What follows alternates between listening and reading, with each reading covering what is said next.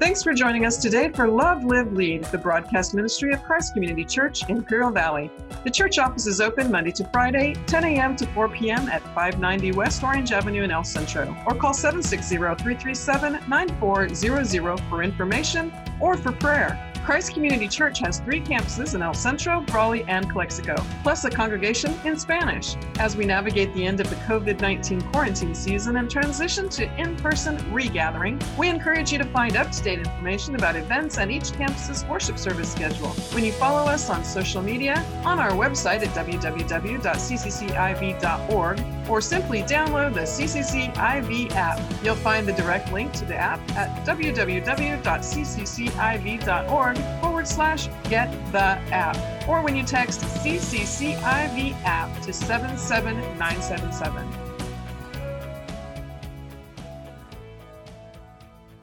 So that's what these people did. They brought him, they, they exchanged, they, they created these gods that they could worship. They fashioned these gods with their own hands. And he says, This just doesn't make sense. Why would you ex- exchange the glory of the immortal God for images resembling mortal man? It just makes no sense. So these are those upon whom the wrath of God will rest the ungodly, the unrighteous, and the unexcused. And now we're going to come into a point in our text where we're going to be looking at those who have been delivered to destruction.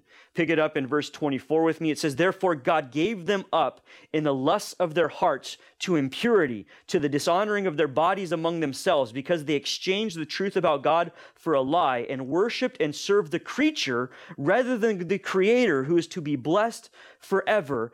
Amen. God gave them up. That word literally is to deliver in the Greek. He took his hands off of them. He's not pushing, he's not prodding, he's not a puppet master. He's allowing these people to choose the cup over the cross if that's what they desire. Listen to me for again, er, just for a moment, just again. God is a gentleman and he will not force his will upon you. He gives you, he affords you the freedom of free will. You have the opportunity to choose whether or not you believe. But here in this text, he says very clearly that God takes his hands off. He delivers them. He surrenders them, if you will, to the lusts of their own hearts to impurity. The word lust, it means to desire or to crave. And these lusts can take some sort of subtle fashions for some of us. For some of us, we can't have a bag of Oreos in the house or we're going to eat the whole thing. Why? Because we can't stop once we start. For some of us, these lusts or these cravings is in the form of some sort of a, an addiction that maybe is a little bit more socially acceptable. But how many of you really shouldn't have Amazon as an app on your phones because you just can't stop spending money?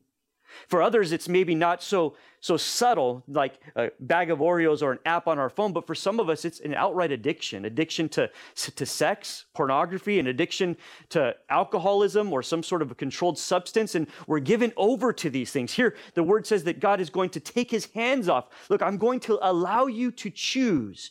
You can choose me, or you can choose to follow after your own lusts, your own desires, your own cravings, but the choice is yours. He says he gave them over to those, the, the, the cravings of their hearts to impurity. Now, that word impurity, it means filth or uncleanness. And when you look around our culture today, our culture is filled with filth. It's embarrassing sometimes standing in line with my children when the, the tabloids and the, the magazines are there because of the pictures that are depicted. It's embarrassing sometimes to try to watch television when just the commercials come on. Our culture is surrounded with filth. It's just a fact. And God says, Look, I'm going to allow you to choose filth if you want the filth. I'm not going to force myself upon you. He says that they, therefore, God gave them up in the lusts of their hearts to impurity, to the dishonoring of their bodies among themselves, because they exchanged the truth about God for a lie, and they worshiped and served the creature rather than the Creator who is to be blessed forever. Amen. So, this is describing those people who flirt with lusts and their hearts are captivated by lusts. And they even, eh, this text says, they exchanged the truth of God for a lie and they worshiped and served the creature rather than the creator. They are pursuing the passions of pleasure rather than serving the living God. This is what it says in 2 Timothy chapter 3, Paul writes this to his young protege Timothy, and he says, But understand this, that in the last days there will come times of difficulty, for people will be lovers of self, lovers of money, proud, arrogant, abusive, disobedient to their parents, ungrateful, unholy, heartless, unappeasable, slanderous, without control, brutal loving good, uh, not loving good, treacherous, reckless, swollen with conceit, conceit, lovers of pleasure rather than lovers of God. This describes our culture to a T, who has exchanged the worship of the truth for the worship of a lie, who's worshiping the creature, our own self, our own pleasures, rather than the creator. It makes no sense. So, before we even get into the next portion of our text this morning, I think it's helpful to pause just for a moment and to just come right out and say the next portion of our text is considered pretty controversial in the midst of our culture. But it is not controversial to the Lord.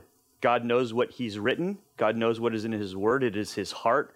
And so we as Bible teachers don't have the luxury to pick and choose what we want to preach and what we want to teach. We either teach the entire counsel of the Word of God and believe all of God's Word for what it says, or we really have to throw the whole thing out.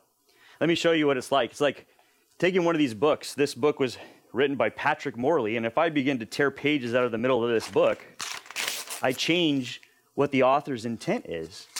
When you read this book now and you're missing pages, do you even get the full brunt of what the author's trying to write? I don't think you do. And the same thing happens if we try to take the whole counsel of God's word and change God's word because we pull things out or we decide to pull things out because they just aren't very popular in our culture. Jesus was clear. He said, I didn't come to bring peace, but I came to bring a sword. There's going to be division that's going to happen even in households because of the truth. The truth has a tendency to be divisive. It's very divisive even in the midst of our culture today. So, as we jump into this text, I want you to bear that in mind. We're teaching through the book of Romans. It's not as though we're cherry picking this passage out of the scripture saying we want to focus on this. We can't teach the book of Romans and not teach this portion of the text. If we do that, it's tantamount to ourselves saying we are God. We're going to decide what is true and what is false. We're going to decide what is good and what is not good to teach in the midst of our culture. And we just cannot do that. That takes the Lord's uh, that takes the Lord off of his throne and it really puts ourselves on that throne. And we become the judge saying what is right and wrong. And I'm convinced that we need to allow the Lord to decide what is right and wrong. So let's read, read this portion of the text together. If you're following, you should be. Romans chapter 1, Paul says this For this reason, God gave them up to dishonorable passions. For their women exchanged natural relations with those that are contrary to nature, and the men likewise gave up natural relations with women and were consumed with passion for one another, men committing shameless acts with men and receiving in themselves the due penalty for their error. You can see what I'm talking about, why this would be considered controversial in our culture. But this text opens up this portion of text, and Paul says that God gave them up. Again, he took his hands off. He afforded them the opportunity to make a choice. He let them choose to exercise their free will. He took his hands off and said, I'm going to let you do what you're going to do. And it says there that he gave them over to these dishonorable passions. Now, that, that word dishonorable literally means to be shameful, degrading, dishonorable. So that's what exactly it is. And the word passions is, is referring to sexual desires or sexual passions. And so here God gave them up to these dishonorable passions. They exchanged natural relations for those which are contrary to nature. This text is very clearly stating that that, that a homosexual lifestyle is contrary to nature, contrary to the way God created man and woman to behave. That word nature means that which is in accordance with nature, natural relations, basic behaviors. Okay, so now this is what Jesus says in referring to the way God created man and woman in Matthew chapter 19. He says this Have you not read that he who created them from the beginning made them male and female, and said, Therefore a man shall leave his father and his mother and hold fast to his wife? And the two shall become one flesh. So they are no longer two, but one. What therefore God has joined, let not man separate. This is the way God created man and woman. God created man and woman to have a relationship, and from that relationship, they would be able to procreate. The very first command that God gives in the scripture is to be fruitful and to multiply. That takes place uh, quite, quite frankly and, and, biologically when the man and the woman come together and they become one flesh in their offspring and their children. 23 chromosomes from the father, 23 chromosomes from the mother. Those chromosomes come together and they create a new unique DNA code. Now, that's the two becoming one flesh, quite literally in the child, two becoming one. This is the way God created it. Now, this text says that they exchanged those natural relations for those which are contrary to nature, against nature. The Bible clearly teaches that homosexuality is a sin. You can read this in Leviticus chapter 18, and in context, it's speaking about a list of sins that are there. And it's, it, it lists sins like bestiality, it lists, uh, lists sins like uh, adultery, it lists sins like sacrificing your children to Moloch or to idols. That's the context in which the, the sin of homosexuality is referred to in the Old Testament. And there are some that argue, well, that's the law. We're under grace now. That's the old book. We're under a new book. Jesus came to bring a new book, and this is true, but the Bible also clearly teaches that homosexuality is wrong in the new book, in the New Testament, in the new promise. We read it right here in Romans chapter 1. You can also read it in 1 Timothy chapter 1, where Paul is writing to his young protege Timothy saying, The law wasn't given for the just, but the law was given for those who act ungodly and in, in the list of sins that is listed there, the, the sin of homosexuality is clearly included. So again, the, the, this is not necessarily the most uh, favorable text in the eyes of our culture today, but we can't try to make excuses for God. We can't try to try to somehow apologize on behalf of the Lord. This is His word. This is His truth, and we're in a place as a church. We're in places as pastors where we have to teach the whole counsel of the Word of God, and this is clearly here. And again, this is part of those who are in danger of being given over to destruction because they surrendered to these passions, these dishonorable passions, and they followed after those things. Now, in this text, again, this is what it says it says, They were consumed with passion for one another, men committing shameless acts with men and receiving in themselves the due penalty of their error. They were consumed. The word means engulfed or inflamed. And so I asked the question what really truly is the most compassionate thing we can do for people that we love that are in the homosexual community? What can we do for people that we know that are gay, that identify as gay? If you knew that a building was on fire, if, you could see a building engulfed in flames, which again, Paul is saying these people are engulfed in their sin, they're engulfed in this behavior. Wouldn't you do what you could to pull those people from the flames, to spare them from that penalty, to spare them from that pain? In the same sense, it's not very compassionate of a church who knows what the truth is to ignore sin in our culture for the sake of maintaining some sort of political correctness.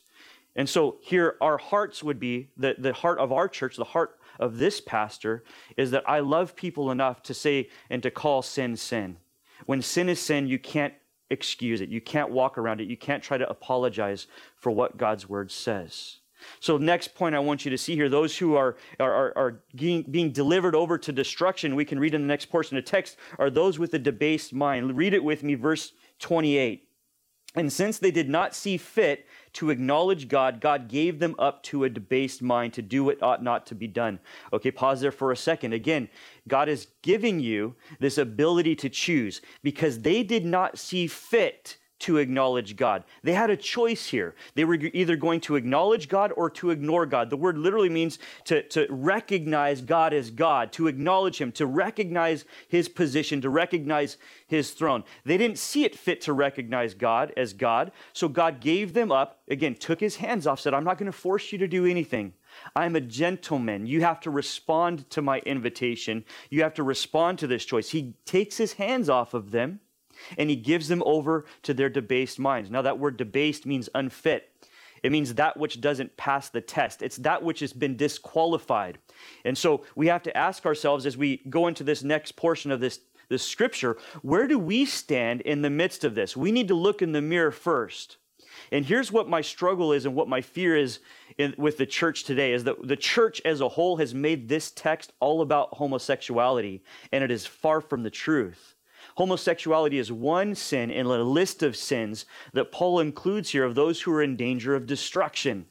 Right? One of many sins. And here's what the church has done, and this is what the church is known for today. The church points its finger to this text and says, Shame on the gay community. And it's no wonder that the gospel has become offensive to the gay community because we excuse our own sins and we whitewash our own sins and we turn our, our, our eyes away from our own sins, from calling what our sin is as sin and we point our fingers at someone else. This shouldn't be the case. Jesus is clear in Matthew chapter 5. He says, Be careful because with what measure you judge someone else, the same measure will be used to judge you. Before you remove the speck in your brother's eye, make sure you check the plank in your own eye. Where's the plank? What are the planks in your own life? Are you struggling with sin yourself? Are you struggling with something that you're debating through, that you're really, really struggling over? Because you can't call someone else's sin sin until you check your own sin, till you look in the mirror, till you remove the plank. So let's look at this text and let's kind of see where this is at, where, where our hearts might, might lie, and let's put ourselves to the test. Paul said that we need to examine ourselves to make sure that we don't fail the test ourselves right? It has to begin here. It has to begin in my heart. Before I preach a message like this, before I can uh, unfold this scripture and this text, I have to go away by myself and I have to say, Lord, if there's any wicked way in me, if there's any sinfulness in me, Lord, I don't want it. I want to honor you. I want to be holy for you.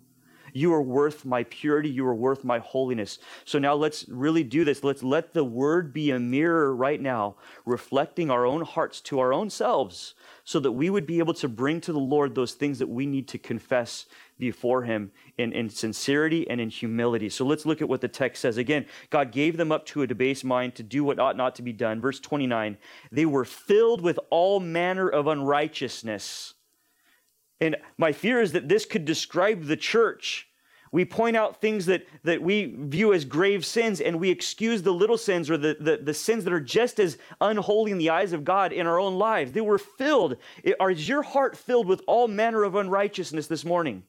Again, look at what this list includes. It includes evil, which is sin or wickedness covetousness, which is just this insatiable greed, even to the point of exploiting other people. And, again, in our American culture, we're a consumer driven society and we're exploiting poorer cultures in order to feed our need for more stuff. Right? This isn't, this shouldn't be so. The next word there, evil, covetousness, malice, the word means hatred, ill will towards another person. I wonder if, in the way you communicate, in the way you interact on social media, if people would know whether or not you love the Lord at all. Or are you spewing hatred on a day in and day out basis? Because here's the truth we need to mix the truth with grace. Yes, truth is important, but it needs to be delivered with grace. And I see in our culture a lot of people, their, their words are words of hatred. It doesn't matter if you're saying the right thing in the wrong manner, it can be the wrong thing right? So this malice is there. They're full of envy, murder, strife, deceit, maliciousness. They're gossips and slanderers. Gossip and slander is mentioned in the same list with the rest of these sins. We think that they're so insignificant, we're not hurting anyone, but God says, No, this grieves my heart. You're in danger of destruction. The list goes on. Haters of God, insolent. Insolent means violently aggressive. Insolent haughty or prideful, or always thinking of yourselves, boastful, inventors of evil, disobedient to parents, foolish, faithless, heartless, and ruthless. The word heartless means that which has been calloused, that which is hardened, that which can no longer feel emotion. And I see this day in and day out. How many of you drive by when you're getting off of the freeway? You drive by those homeless camps, and in your heart, you reason, I don't need to, to have my heart go in that direction. I don't need to feel anything for them because it's their own fault they're in that position. Those people are created in the image of God. And the moment we desensitize ourselves to people who are created in God's image, the moment we lose sight of the fact that sinners are lost and they're in need of the same Savior that we've been introduced to, is the moment our hearts are wrong and we become this heartless church, this heartless people that Paul is warning against. The next word there after heartless is ruthless. The word means that which lacks mercy or mercy, merciless. If you don't share mercy, if you don't share love, what good is your religion? Again, speaking of a horizontal relationship, Jesus said the two greatest commands are these love God with everything that you've got. And then the horizontal relationship, love your neighbor as yourself. If you don't love your neighbor, if you're not showing love and mercy to the, the, your fellow man, to your neighbors that are all around you, what good is your religion? What good is the word you preach if it's not backed up by the actions that you, that you act out every day on a day in and day out basis? Right? Have we become that church that is merciless, that isn't thinking of, of other people, that, whose hearts are hardened towards the needs all around us? This is why Do Likewise was, was birthed. This is why we want to be the neighbor. We want to take God's word and we want to do it. Jesus says, You go be a neighbor, and that's what we're supposed to do with this Do Likewise campaign.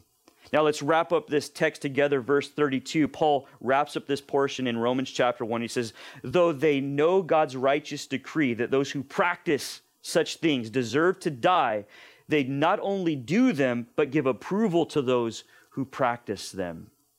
They deserve to die. We all deserve to die. People in this long list, sinners, deserve death. I deserve death. You deserve death. We all deserve death. But that's the beauty of the cross. That is the hope of the cross. That is the choice that is being presented to you this morning. A choice between a cup, a cup of God's wrath, if you want to drink it on your own, or a finished work of the cross where Jesus went in your place. In John chapter 8, the religious leaders find a woman who's in the act of adultery. She's caught in the very act of adultery and they bring her before Jesus and throw her at his feet without compassion, without remorse. And they're trying to trap Jesus. And they say to Jesus, The word says, the law says that this woman who was caught in the act of adultery should be stoned to death. What do you say we do, teacher? In essence, what they're trying to do is back Jesus into a corner. Will you follow what the law says, or will you show this woman mercy? Jesus, in his wisdom, and in his discernment, he says, The one who is without sin, let him be the first to cast the stone. And then he bends down into the ground and he writes something with his fingers in the dirt. And we don't know what he's writing, but whatever he's writing was so convicting on those religious leaders' conscience that they left the presence of that woman and Jesus one by one, from the oldest to the youngest, to where by the time all is said and done, when Jesus is done writing in the ground, it's just Jesus and the woman alone who are left. And it's in this moment that Jesus gives this woman the opportunity to choose. He says to this woman in that moment, Woman, where are those accusers of yours? Where are those who wanted to cast the stones? Where are those who said you were guilty, that you deserve to die? Where are they at? And the woman says, Sir, there are none left. And Jesus says, You're right. Neither do I condemn you. And then he says this Go and sin no more. He says to this woman, You have a choice. You have a choice to suffer under the penalty of the law.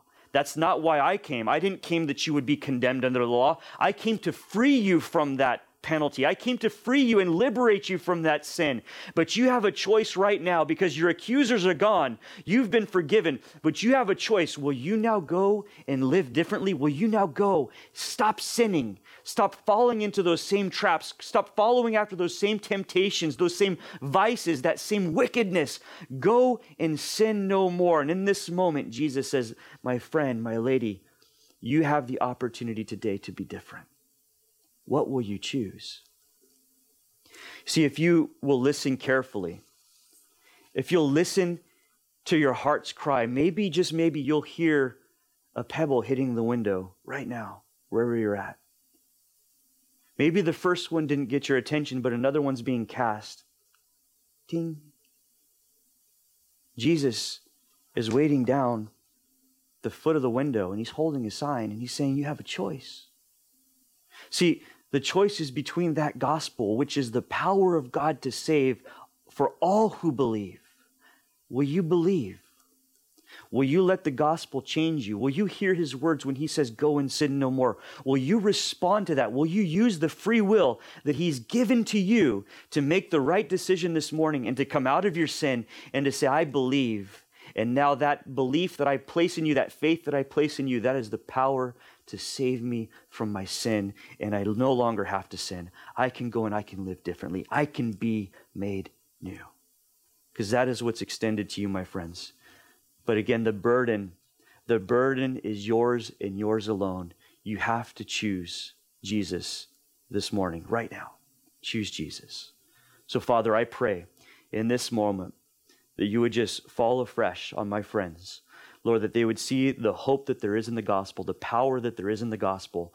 And as we contrasted the, the difference between suffering the wrath of God and, and receiving the promise of the cross, Lord, I pray that every single person listening today would choose the cross over the wrath, that they would choose the cross over the cup. And I pray this over them in Jesus' name. Thanks for joining us today for Love, Live, Lead, the broadcast ministry of Christ Community Church, Imperial Valley. The church office is open Monday to Friday, 10 a.m. to 4 p.m. at 590 West Orange Avenue in El Centro, or call 760 337 9400 for information or for prayer. Christ Community Church has three campuses in El Centro, Brawley, and Calexico, plus a congregation in Spanish. As we navigate the end of the COVID 19 quarantine season and transition to in person regathering, we encourage you to find up to date information about events and each campus's worship service schedule when you follow us on social media, on our website at www.ccciv.org, or simply download the CCCIV app. You'll find the direct link to the app at www.ccciv.org forward slash get the app, or when you text CCCIV app to 77977.